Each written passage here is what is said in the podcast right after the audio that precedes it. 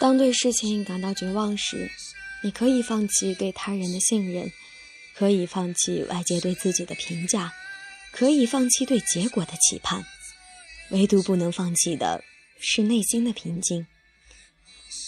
只有回归平静，甘于寂寞，不怕枯燥，才能重新听回自己的心跳声。无论未来你身处混沌还是迷途，保持自在安宁，是破除任何困局的最大武器。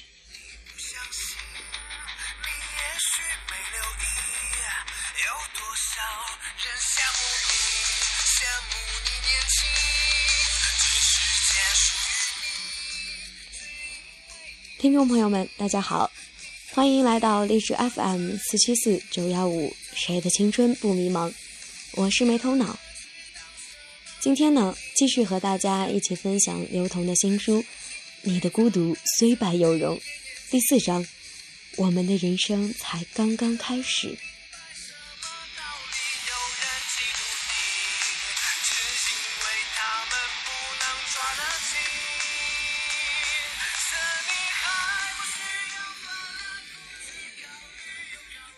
有一种孤独，是你鼓起勇气说出自己的想法，却遭到众人的嘲笑。一条只有自己笃定相信的路，只有你一个行色匆匆的路人。不用在意他们的看法，因为你会在未来的路口等着曾经嘲笑你的人。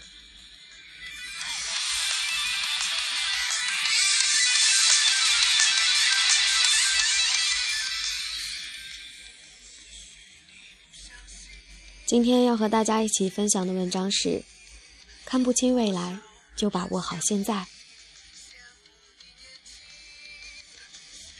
在北野武的《坏孩子的天空》里，有一个片段一直忘不掉。立交桥上飞快转动的单车，少年一前一后，向风中冲刺。打完群架后的逃离，阿木问阿胜：“我们的人生就这样结束了吗？”阿胜盯着远方，花了几秒，看到了镜头，回答：“我们的人生才刚刚开始。纵使生命很长，只有一头一尾，但一个人真正的人生却是从你想使劲的那一天开始的。不必担心错过了就没有机会，我们会有很多人生的开始的机会，因为我们必然会一次比一次更清醒的顿悟。”从没有人搭理的高中时光，到无人熟知的大学校园，每个人都在生命的长河里畅游，各有各的姿势，各有各的道具。你看看自己倒霉蛋的长相，一副皮囊站在岸边显得寒碜，于是决定憋长长的一口气扎到水底，一路向前，不想被人看到你仰头呼吸的狼狈模样。只想别人看到你从终点钻出来，想看到他们流露出的震惊感。这样的潜水没有教程，没有方向，内心一次又一次喊着：“快不行了，要死了，要死了，要死了！”就在死灰色与无意识的边境，你的手触到坚硬的那道终点墙，如重生般的仰头。大口呼吸，回望来路，还来不及骄傲，满眼就充盈了因可怜自己而留下的感触。二十岁出头的时候，我做梦都希望被人肯定，于是小说一本又一本的写，文章一篇又一篇的投，那些带着希望之光的努力，在宇宙的长河里，似乎连漂浮的痕迹都没有，便被黑洞吞噬。从外界得不到肯定，于是把所有的心情一字一字写在日记里。十年过去，两百万字的心情里承载着不人为之的隐秘。重新阅读过去，才发现那是青春。三十岁之前，鲜有人能了解，人生惨败并不意味着结束。于是年轻的时候。你一次又一次与否定你的人、否定你的事实去抗争，你忘记了你本来的弱点，你只记得有人怀疑你的目光，你忘记了你还有别的出路，却水泥般的站在不属于自己的路上与来者对抗。直到某一天，你突然醒悟，原来自己怎样努力也不行，原来这就不属于自己时，你突然觉得有了一种前所未有的解脱。一直辛苦在对抗的，并不是别人，而是倔强的自己。认输是为了节省生命的时间，也是为了让我们把目光从不值得的地方转移到值得停留的那些景象里。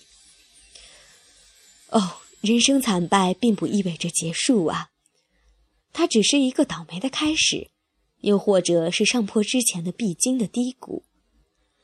对于十七八岁少年的你，二十五六岁青年的你，亦或是三十出头中年的你。你在你的每个年纪，不是都曾遇见过那些沉重的、几乎令你抬不起头的困扰吗？奇妙的却是，你后来发现，只要那时你没有放弃，便没有人敢像裁判一样掏出红牌罚你下场，全程都会等你跑完全程，最后一个冲过终点也不难看，观众反而会因为这种不要脸的坚韧而起立鼓掌。只要不中途放弃，就值得获取掌声。二十来岁的我们看不清未来的时候，常会觉得自己在稀薄湿冷的空气中难以呼吸，找不到新鲜的氧气，又没有可取暖的伴侣，一片混沌，不知道该往哪里去。有人停步不前，懒得前行。还有人唯一能选择的就是告诉自己再忍一时，再进一尺，把眼前的空气吸得一干二净，别成猪肝脸死了也值。二十一岁大学毕业，你进入电视台工作，那时同期应聘进栏目组的大学生有近十位，工种类似，但工作了一段时间之后。你发现只有你和另一位男同事每天工作时间近十五个小时，而其他人六个小时都不到。你当时第一反应就是不公平，觉得自己是个傻缺。你以为自己的雅典娜女神时时刻刻都需要帮别人和自己去维护和平与正义，可看清现实之后，你才发现自己连美少女战士都不是。你觉得社会不公平。同样是大学生，为什么你们就一直加班拍摄、编辑、写策划，而其他人却那么清闲？后来，你对和你一样辛苦的男同事抱怨，企图在寒冷之中获得一些温暖的共鸣。他们把我们俩当猪吗？为什么吃苦的是我们？大家拿的工资还一样多。男同事看了你一眼，说：“他们才是猪。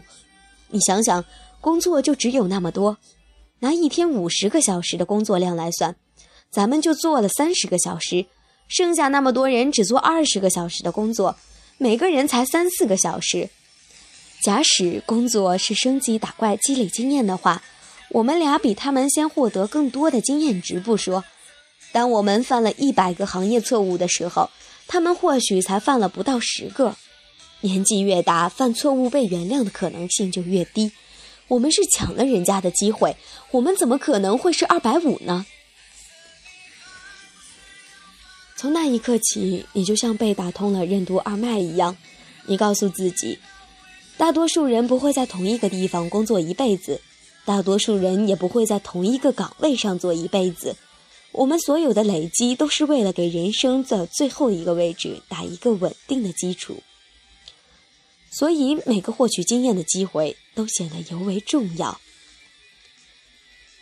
如果所有人工作时间都一样，工作质量拼的就是纯粹的智商和情商。你看了看自己在镜子中的样子，完全没有任何一点男一号的气质啊！不在后天努力，就只能成为这出人生剧中的路人甲乙丙丁了。一个人未来能去哪儿，不是靠想象。而是靠今天你都干了什么，干得怎么样？大学里你就读于中文系，正因为不知道未来能去哪，所以只能强迫自己每天埋头写一些东西，写的不好就当练字，写的不错就当写给同学们看的消遣读物，如果被夸奖了，就找各种各样的报刊杂志投稿。一开始投稿次次落空，心里几乎快要放弃。宿舍的同学每每都看到你寄信，却从未看见你发表。付出没有得到回报，你能接受，但你不能接受的是，付出没有得到回报后，然后被同学们嘲笑。就像小学的时候，你想学普通话，刚跟同学们说了一两句，就会被同学用方言嘲笑回来。初中也是，高中也是，导致你的普通话至今蹩脚，学习普通话的愿望一直落空。落空不是你当时没有能力。而是你当时怕被同学嘲笑。人就是一种很贱的生物，当你能承认自己不好、自己失败的时候，你就不再害怕外界的评价了。于是，失败这件事自然而然就成为你生命中的一种常态，不再满怀希望，失望也就随之越来越少了。这样的好处在于。一旦发表了一篇文章，就有了一种撞大运的心情。这种心情比终于得到了一些回报更有幸福感。就像你习惯了投稿失败一样，你后来也对发表文章麻木了。直到大四毕业的时候，大家都要写求职简历了，你才把所有发表过的文章找出来，大大小小居然有一百多篇。而很多同学大学四年一篇文章都没有过，不能说你后来的面试成功与这有关，但从现在的角度看来，起码那些文章代表了你曾为此付出了很多时间、很多努力，也得到了一些结果，这多多少少证明了你是一个能吃苦且能脚踏实地的熬上几年的人。高木直子说。我无法预见自己的生活将会发生怎样的变化，但我会珍惜每一份小小的惊喜与感动，努力活出一个真实的我。是啊，如果为了一个未知的明天而放弃已知的今天，丢失的不仅仅是当下的快乐，还有一个真实的自我啊。后来你进入传媒行业，一晃就过了十年。传媒业每天飞速发展，你负责光线传媒的电视业务。当时各种媒体鼓吹电视已死，作为电视人，你焦虑的很。你不知道自己的未来在何方，是转行做电影，还是自己创业？外人看你胸有成竹的样子，只有你自己心里清楚，那是乱得一团糊涂。后来，电视行业中出现了《中国好声音》《爸爸去哪儿》《最强大脑》等一系列引发数亿人热议的节目，电视未死。扬眉吐气的时候，你作为电视人不得不更加焦虑。你不知道自己的杀手锏在哪里，每天预测行业发展，寻找模式节目。你在日新月异的日子里忙得鸡飞狗跳，忙了一大圈，各种新的合作方式也不见得可行。几十个模式节目也在自我的推断中光荣牺牲，然后你才回过神来。如果做节目的基本手工活丧失，再高级的项目也拯救不了你。至今，你心里仍不明白自己应该走向哪里，但你早已清楚，只要走好当下的每一步，就一定能到达你未来想要到达的那个地方。这些年，你用文字将过往一一细数，如切如磋，如琢如磨，用针脚做备注，拿心事已启程，发现曾经不确定的事情，如今终于有了一个好结果；曾经一直回避的事情，如今也能直面接纳了。给自己一些时间，一切终会有答案。既然看不清未来，何不把握好现在？拽在手中的始终会跟着你跑不掉，放飞于空中的一不留神便不知飘向何方。曾经迷茫，如今释怀开阔；当下迷茫，却对未来注定希望。这其中便是时间和物是人非的成长。以这十几年的心情做分享，你我共勉。一切都在我们的掌控之中，无需羡慕，不需鸡血，耐得住寂寞，经得起推敲，我们自会拥有最有安全感的人生。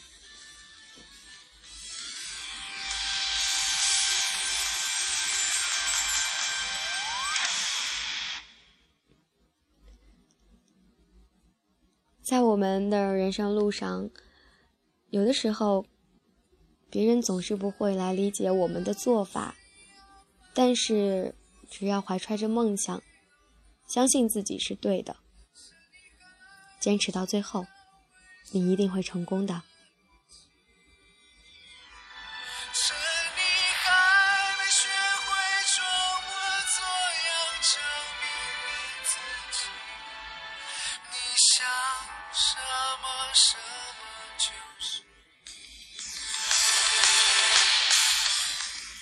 在今天节目的最后呢，没头脑想和大家说，如果你喜欢没头脑的节目的话，一定要记得订阅、点赞还有分享。好了，今天的节目到这儿就要和大家说再见了，让我们下期节目不见不散吧。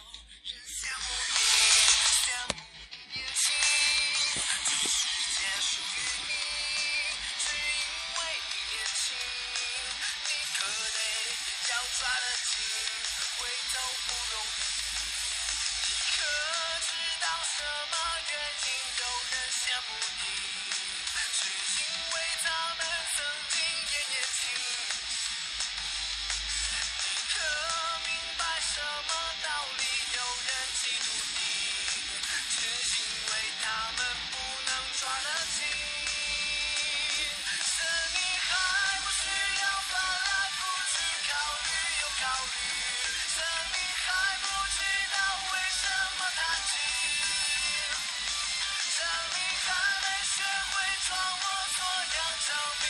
人